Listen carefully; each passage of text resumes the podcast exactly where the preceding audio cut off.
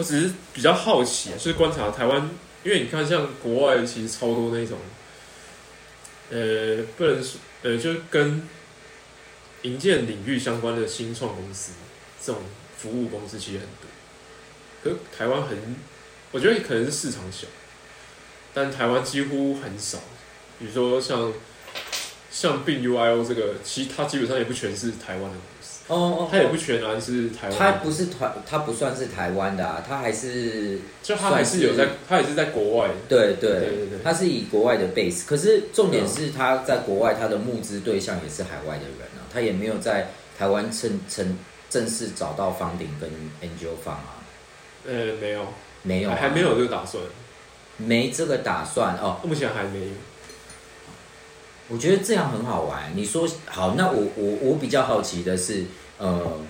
你对于新创的定义，然后以及新创要准备的状态是什么？我我目前对于新创的定义应该是，呃，你看到这个产业过去以来可能，比如说习以为常的做法还是什么，那有没有一个可能已经结合现有技术，它已经可以用一个更好的解决方式去去让它更快更有效率，这类的服这类的产品服务，我我自己觉得它都可以定义为归类为新创。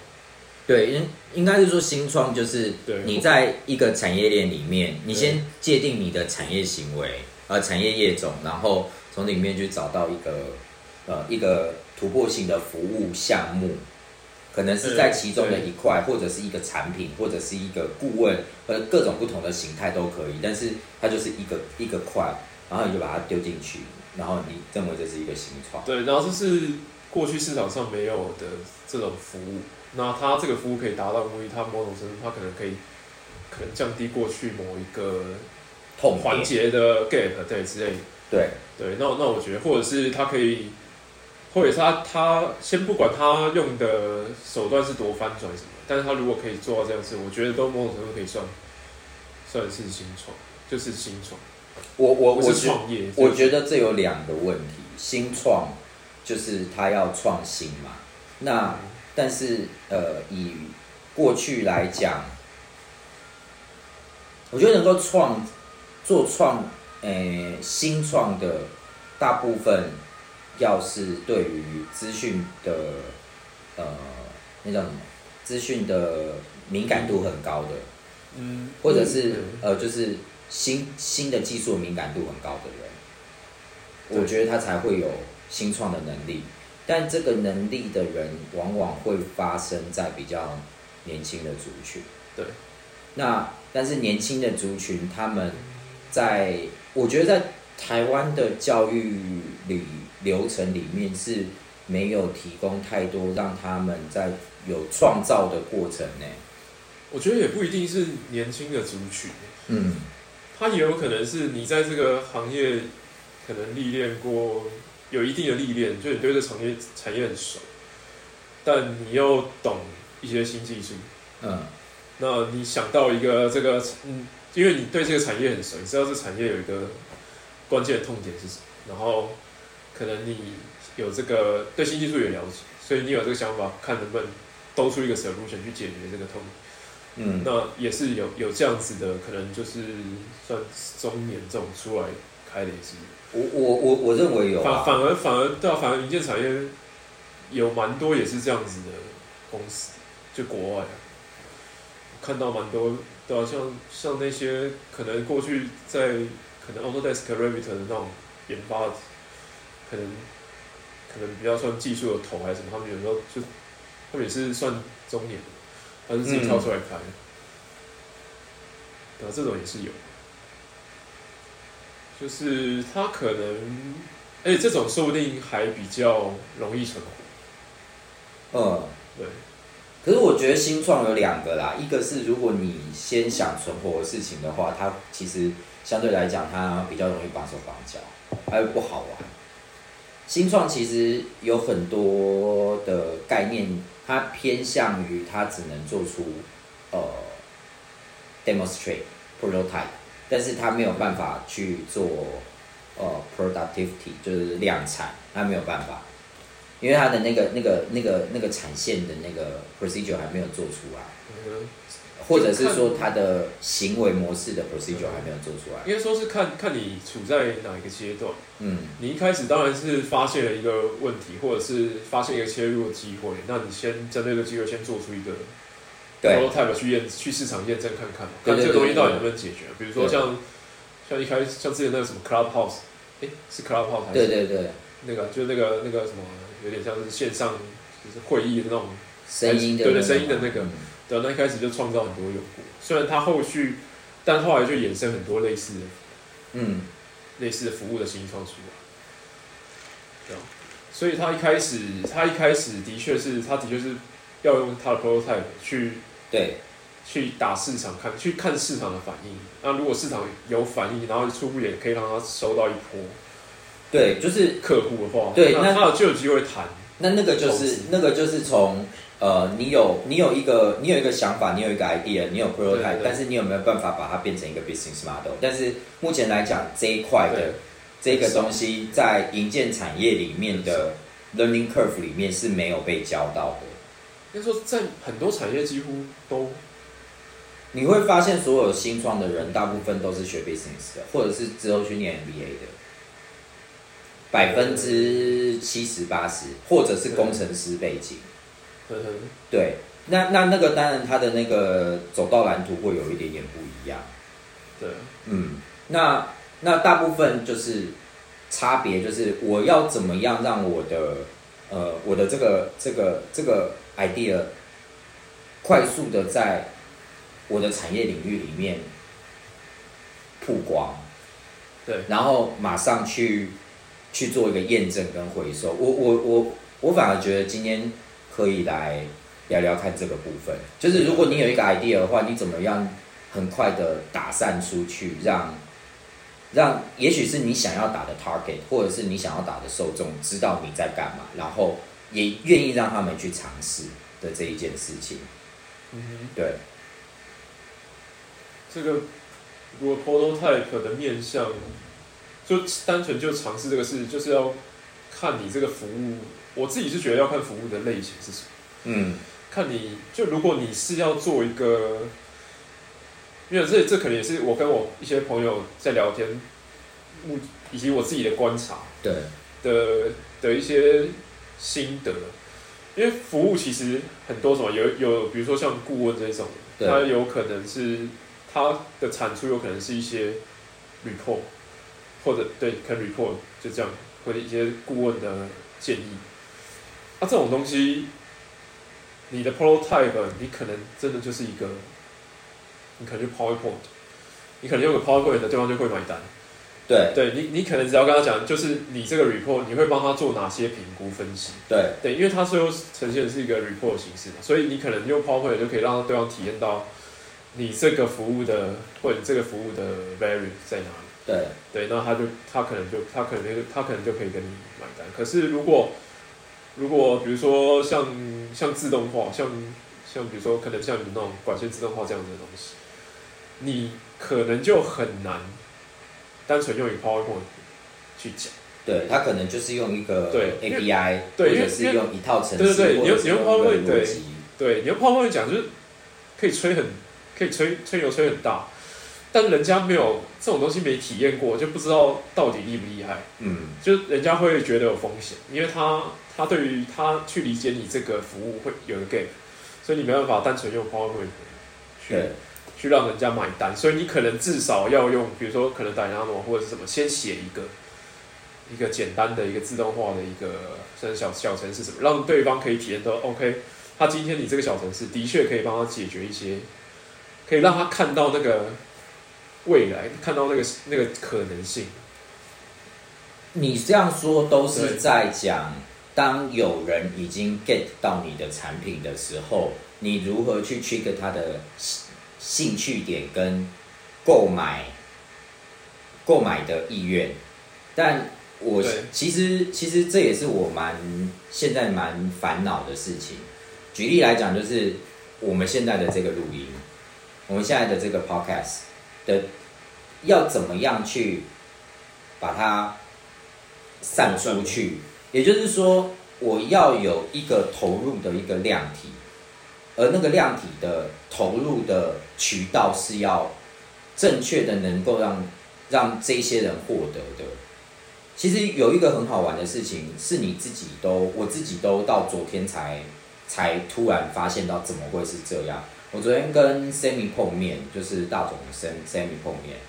不认识他？嗯，对你不认识，但是他现在是算是在大总里面呃经销的，呃就是没有，就是算是比较比较类似，你可以把它当做他是像阿华田那样子的这样。哦，那那呃，其实我们已经在呃，我从我回来台湾之后，然后在在有很多次的线上。会议包括我们有的时候他会来公司里面做简报，我们都有一我们都有都有讨呃面对面就是打个招呼，但事实上就是其实有呃我自己的我自己身边的人大概都知道我回来我在干嘛了，嗯，然后甚至也知道我有我有我有比较诶就是比较强的那个动力，好像在推一些什么事情，嗯，也大家都知道，对，但我。我我会对于 Sammy 不知道这件事情，我有感到很意外。对，他不知道你在做什么，不是他不知道，他不知道我我的类似我的存在。哦，他只知道就是中鼎来了一个人，然后他现在是，他现在是呃我们系统设计部的主管，然后他是他往往跟我们里面的其他的其他其他同仁有接洽。然后我会在里面讲讲话或什么的，对，但是但是他，但更有趣的事情就是，其实我们在我出国之前，我们就已经大概知道对方，因为我们有在案子里面碰过。可是那时候他可能比较，我们两个都是算是比较中阶的主管，所以那时候也没有真正有呃就是交流的机会。那现在可能我们两个到达的位置是到达比较中高阶的状态的时候。我们又要花另外一个时间认识，好，那那现在这这件事情就回来了，就是，呃，我对于，即便我现在的身份是这样，我要去推这些东西，嗯，我觉得要打到受众，我觉得现在很困难，所以你说像新创要做，我也类似在做一个新创，我们也在做一个新创的行为，但是，怎么样让你现在的？呃，你的那个想法，我就直接不要谈，它可能是个 product 或什么，我把它重整，它叫做一个，你想要把你的 idea 就丢到你的那个产业，那先丢到那个产业，让所有的人都知道了这件事情，现在是很难的。嗯，它其其实有分阶段，因为像我刚刚说的，你要验证你这个 idea 可不可行，所以。就你必须要做先做一个最小的一个可行的一个，不管是体验也好，或者是产品也好，让对方知道这东西大家可以的感觉，让对方可以体验到他那个 value，最最起码他可以至少可以体验到哦，他可以感觉到那个 value 在哪。嗯，那这个东西有办法说服人之后，那你可能运气好，有可能会拿到一笔比较基础的方顶。然后你那个都是你那都是已经有 trigger 到啦，没有，这次还没就是还没开始在在市场去你只是可能先找一些可能比较 key 的一些人去，算是有种说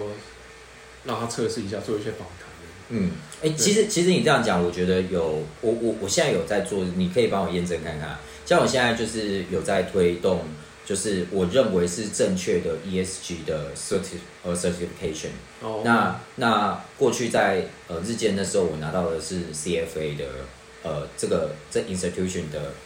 certificate。那但是我纵观台湾目前来讲，对于 ESG 的呃谈谈论其实是蛮多的。嗯。但是现在在台面上，包括现在在上课的人等等的，他们的背景或者是他们手上其实都没有一个。呃，比较完整的，或者是有一个比较有指标性的的证照或者是认证，来去支撑他们现在为什么可以上课这件事情。那我先不去去 challenge 他们的这个这个这个事件，因为目前来讲，台湾也并没有一个呃正确的规定，或者是他期待你往哪个方向走嘛。嗯那所以我就会想说，那我就来开这个课。嗯那我我拿了我拿了我拿了认证之后，我也可以开了这个课之后，我当然我就去找了呃其中几个老师，然后我也成功的开了两三堂课了。，OK，对，那那个就很像你说的，就是在第一次的验证，可是再来的下一次的验证，其实我就遇到困难了。因为过程型，如果你简报，如果单纯你简报都可能市场没办法买单的话，可能这个但但现在很很有趣的事情就是，呃，市场有没有办法买单？市场有兴趣的人很多、哦。我去那就表示应该是有可能有对对，但是你到底要怎么样突破，或者是说人家为什么要选你？我觉得都是这些都是在现在的这一个资讯爆炸的时代里面，呃，比较难突破的事情。然后还有就是你的资历、你的背景，然后包括呃你的受众有没有办法去分辨你到底是跟别人的 comparison 是什么样子？对啊，就是那你跟其他的那个差异化，所以这个比较有效力吗？还是所以，所以其实应该是这样子讲，就是之前有做一些 S O S E O 的 study，例如说他们在讲什么呃长字串啊，或者是就是怎么样让你的知识曝光在网络上面，或者是最后让人家来买你的单。嗯你要在做这件事情之前，你要开始去创造一个教育的知识知识行为，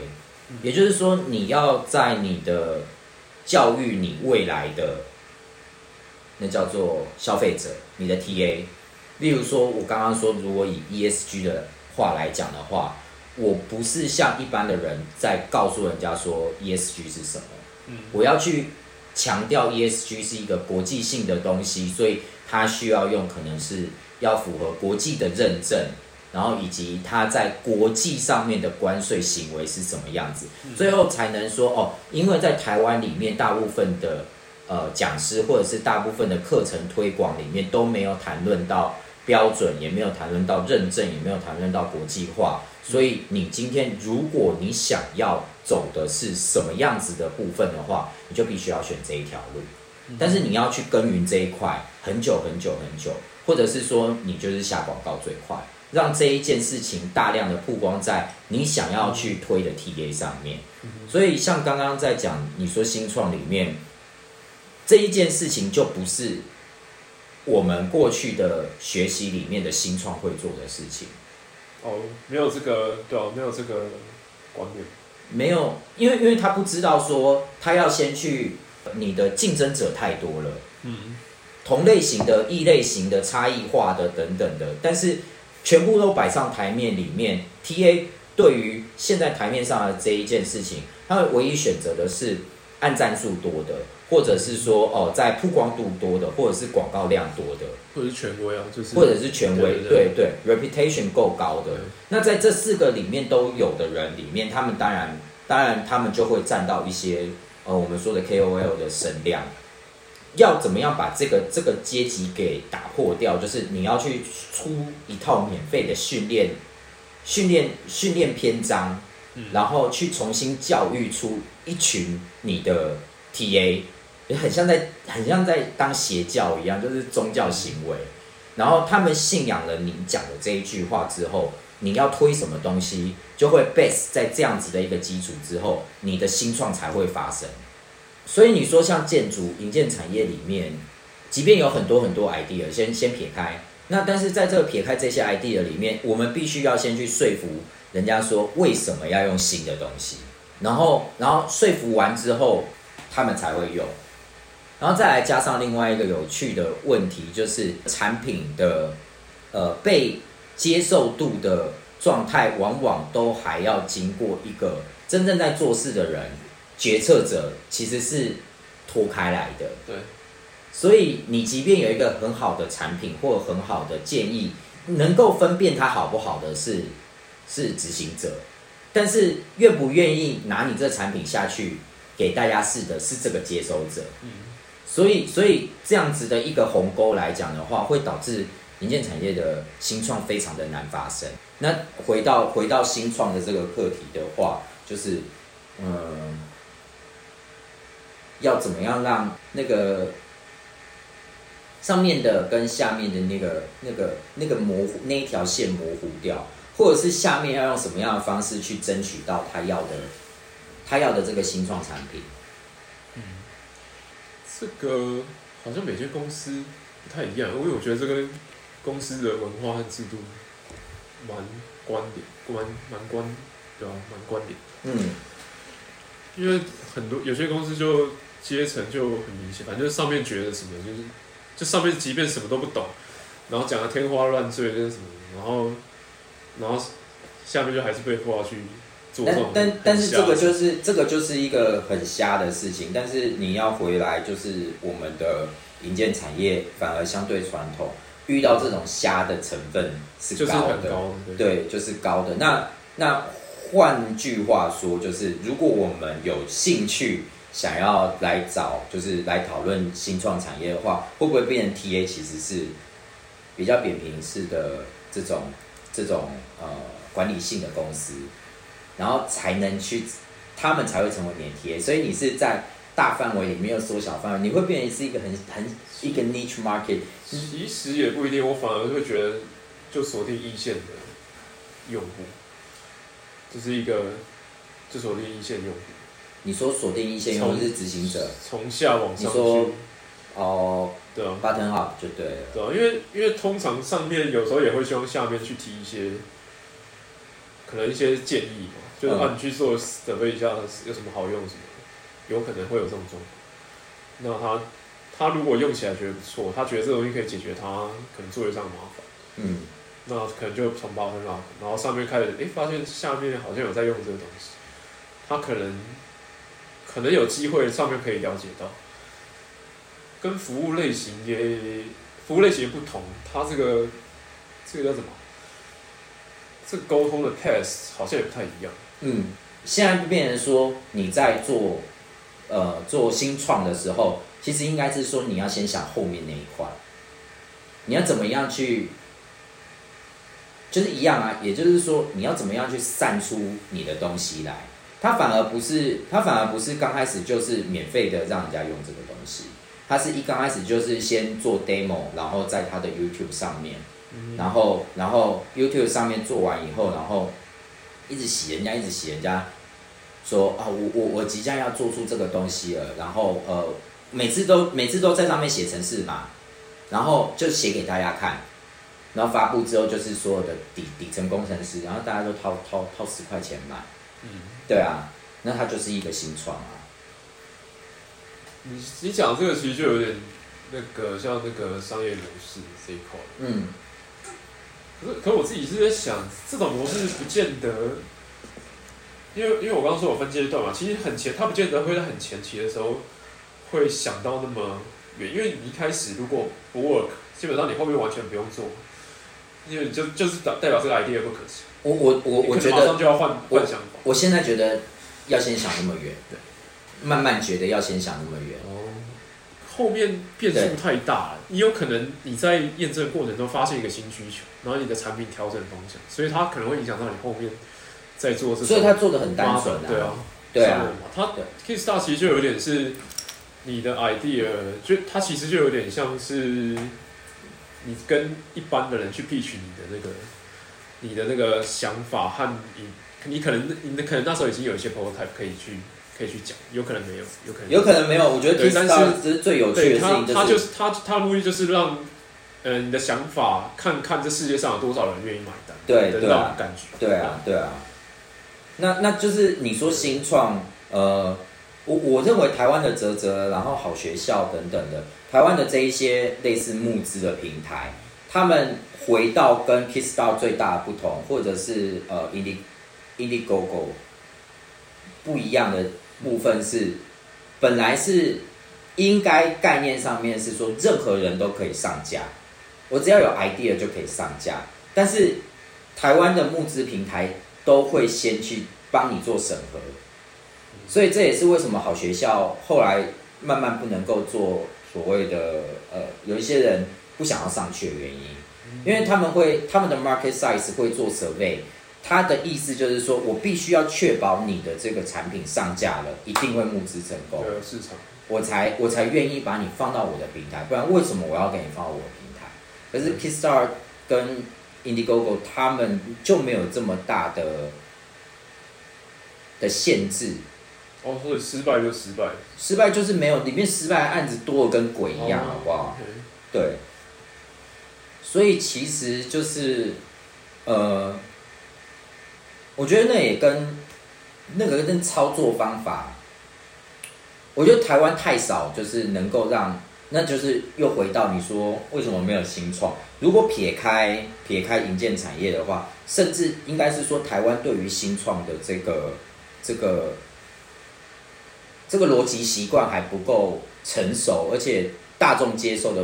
观念也不够高。你可以接受一个失败的产品，然后你投了一百块，投了两百块，最后他不给你嘛，会被客诉到爆炸。但是但是在 Kickstarter 也不会啊，大家就是觉得他们就是一个 perch，或者是他们就是 support。啊，没有的话，你们观念大家很清楚，就是没有啊。台湾会觉得是诈骗的，对对啊，对，有很多人认为募资就是一种诈骗，但是募资其实在呃十年前就已经很在其他国家就已经非常的成熟，而且它是一个很重要的一个让新创可以开始做的基础。那如果撇开这个的话，台湾的孵蛋器也不够多啊。其实我没有很熟台湾的这种孵化器这种生态，我我我完全不熟，即便我是有兴趣的，我还找不到，我连那个怎么样找到那个门门进去都找不到。那去年我在台湾台湾是有，但比如说像台大那边就有，可是我现在比较分分不清楚到底，因为它好像有分类，孵化器跟那个跟到那个什么，它好像有分阶段嘛，有那种刚开始那种孵化阶段，然后到开始可能比较成熟，可以帮你去去找资金还是什么创投还是什么，我不太确定。它好像还是有分那那个对，就是我我我觉得孵化器就是孵化器应该应该是你已经应该说它是把你的产品可能从 prototype 到可以进入市场。我不太确定他他们是怎么分的，但是我记得他好应该是破壳小鸡是破壳了才那个吧？它孵蛋只是在孵那个蛋吧？对啊，就是让你产品孵化出来，可能就一所以要要变成一只小鸡而已，就是让它变成一个 prototype，还是你觉得它是要变成一个 product？应该是变 prototype 应该是变 prototype，对嘛？那 prototype 可以去可以去市场去验证的。对那那应该是这样。那我觉我也觉得应该是这样，但是我就是看不到台湾的呃有趣的孵蛋器。其实那时候那个唐凤的那个一六八在仁爱路的那一个，我我不知道你有没有看过那个创意基地，我去了好几次那个啊。一六空军那个吗，空总那个哎、对对对，这是在地堡旁边的那个很大的那一块。其实有有有去过，但我没没不知道他那边有那个。呃，他们那边的做法是，就是呃，我们我们每年提供半年的机会，呃，就是半年可以让就是新创公司，就是这个真的就是一个很吊诡的。那新创公司可以进驻，然后新创公司进驻之后，他们当然就会有比较便宜的租金，嗯这真的还蛮便宜的。但你刚开始就是要竞争嘛，然后就有一堆人竞争，然后写 proposal 过去，然后那就会你在那边，他等于说是去做一个一个聚落的概念，大家都是新创，然后大家都用公公共的地方。对，那也许我今天在这边讨论说，哎，我旁边那个人，我是不是可以做 connect 或者做 network？他这样子的，他他是在培育这样子的一个一个一个环境，但是它并不是孵蛋器。嗯，但是就有一些人已经把它当做他已经有点像是孵蛋的行为了。所以如果再更深一点的话，就是台湾的孵蛋概念，哎呀，有钱的有应该是说 大企业目前来讲都还没有进入到孵蛋的这个这个想法里。没有他们的想法就是出来就是要一只成熟的，对啊，台湾还是要成熟鸡就是啦。对啊，成熟的公鸡或者是已经可以宰来吃的那一种，对对对对对，他们他们对破壳小鸡没有没有太大的兴趣对对对，他们。说他出来才破壳小鸡，那这种东西他比较。对对对对对啊，所以但是从小鸡到到长成公鸡或母鸡，这个需要灌注那些养分。对啊需，要有养分的灌注。大家都是把它当做像药厂一样啊，所以孵蛋器其实对于孵蛋器，其实你就可以把它当做股票的 KY 股，或者是说你可以把它当做，哎、我们在谈，哎、其实它就是一种诈骗。嗯，我我认为新创其实你要把它当做诈骗也可以，他就是在他就是拿别人的钱来实现自己的梦啊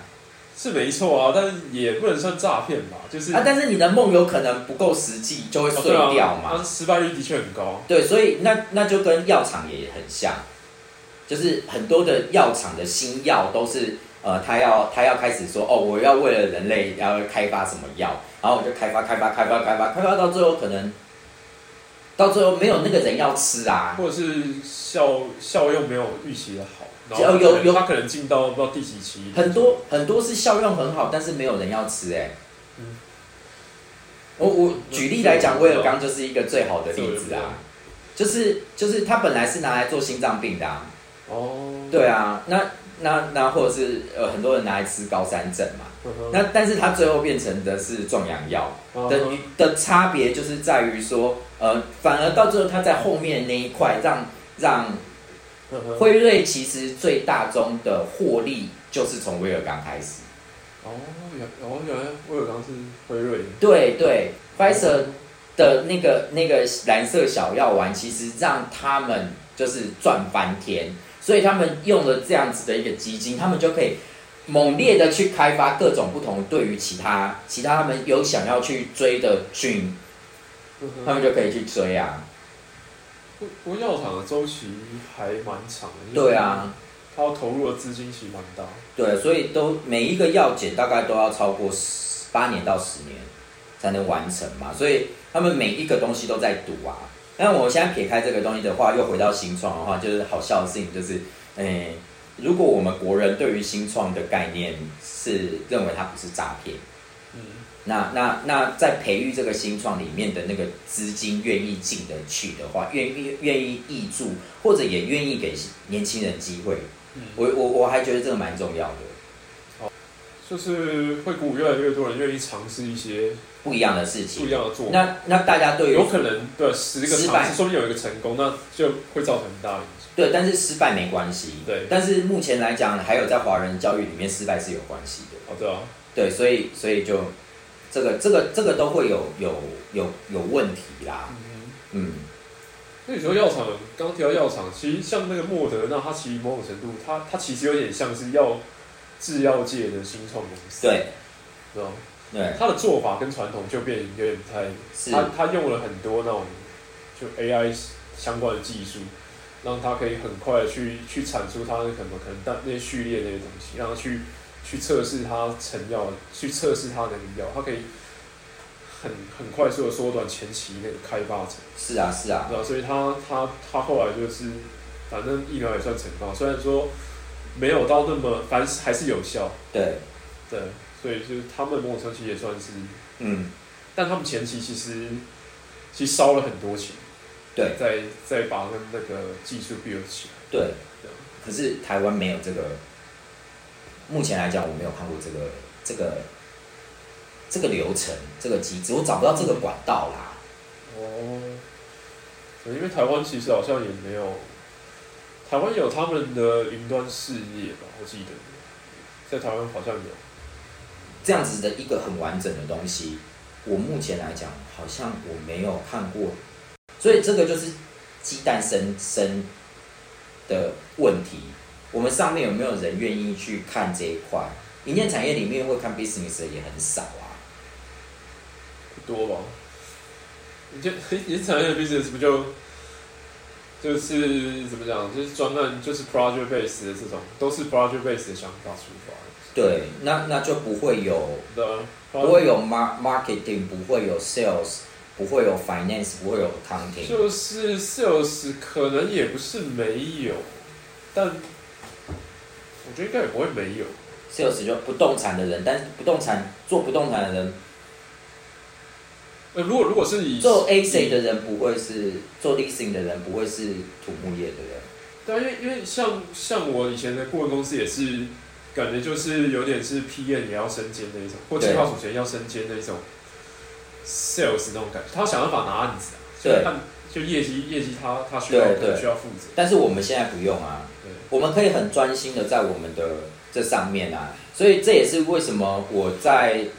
哦，就是你的老板知不知道怎么样开开业务这个部门？你的老板知不知道怎么样开 marketing 这个部门？怎么样开品牌这个部门？他要自己很清楚的知道这一些东西。他们是透过一群人的的脑子去把这一些人给布局布好。OK，但是过去的我所经历过的，就往往是面试的人不知道他要什么，或者是我今天进去的这间公司以后，我甚至连我要做什么我都还不够清楚。嗯，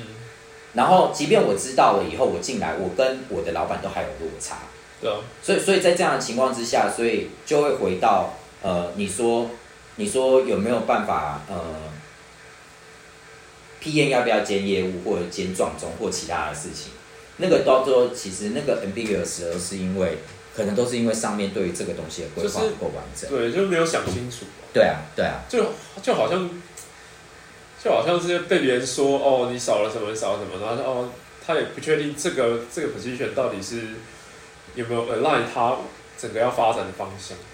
对啊然后他他就贸然去找了一个人，然后他也不确定这个人要他到底需要找什么样特质的人进来。嗯，他可能觉得哦，有有有个人可能，呃，可能有人来面试，然后还还 OK，那不然就有点是那什么，就有点像那个什么签乐透，是抽嗯抽奖性质的感觉。啊，如果他可以可以 handle 这个，那就赚到；如果不能 handle，那那就再看看了。嗯，我对于所谓的企业企业本身的建议啦，包括各种不同的管道去找公司的人的建议，其实现在的建议都是说，你要先去看这间公司是这个这个就我这个我觉得有一个心态就是，变成说，他们可能会觉得啊，反正就是会的东西越多越好，他就他就有点像是我要一个 whole package。对这这我对这个人期望是，他要能文能武，什么什么什么都要会。对啊，即便他要做的事情，就不可能只需要花到他可能十 percent 的能力，啊，他找一个这么强的进来也好。第一个是他找那么强但但也不见得找得到，就不是不是，他他他找那么强的人也好 OK 啊，但是他有没有办法？呃，就是他知道他有这一些能力，里面一定这个能力有它的强弱之分，以及它呃怎么样构建构出这个能力的一个核心主轴。如果你今天这一间公司没有去把你这件事情挖出来的话，他根本不会用你，就他把你放到的是 ESG，或者是放到的是对啊，呃，放到的是你的你的 sub 的话，啊你就会立刻离开啊。对啊。所以我就觉得这个应这个应征策略非常的吊诡。就是不能够去，应该是说你就是就是就是你理论上面是应该是要看出这个人的能力值分布大概会是是有没有符合你的一个，就是你觉得这个人进来理论上他能力值应该要符合你你一个想一个你期望的分布，但假如说你找一个与期望不太符的人上来，然后去保持着一种中中奖心态，期望他可以把这个东西变再拉高，对但是你也没有没有一个就是 plan，就说那你要怎么怎么去怎么去透过这个 plan，然后把这个人培育起来。我我我举一个最有这就有点是对我讲对对对，我知道就放着自身这边就啊，你如果成长，你我赚到；那如果没成长啊，那就再看看。我我讲我讲最最简单的鬼故事好了，就是 B I N 这个东西的找人的鬼故事。嗯你现在上去找 B I N 的人，没有一个人敢写说我是要避你的建模的人员。哦，对但是百分之九十九点九九九九九的公司都只是要建模的人员而已。对然后你在下面还写说，哦，对于专案有有什么东西，你也不会让这个 Beamer 去做专案。对然后你你到时候他还跟你讲专案，要说哦，你就是管控模型的这个专案，这是鬼故事啊。对，所以为什么说来面试我的人都会问说，你怎么没有写这一条？要我就说没有，我们没有要你建模，但是我要你教人家建模，你会吗？嗯他说啊什么？对啊，就是我很清楚的知道说你今天进来的时候我要你干嘛，但是我我说这个就是鬼故事啦、对啊。我那时候看很多缺，念很多缺也都这样，到最后都哦，就建模员，就建模主管的，鬼故事啊，就是真的是鬼故事啊。对。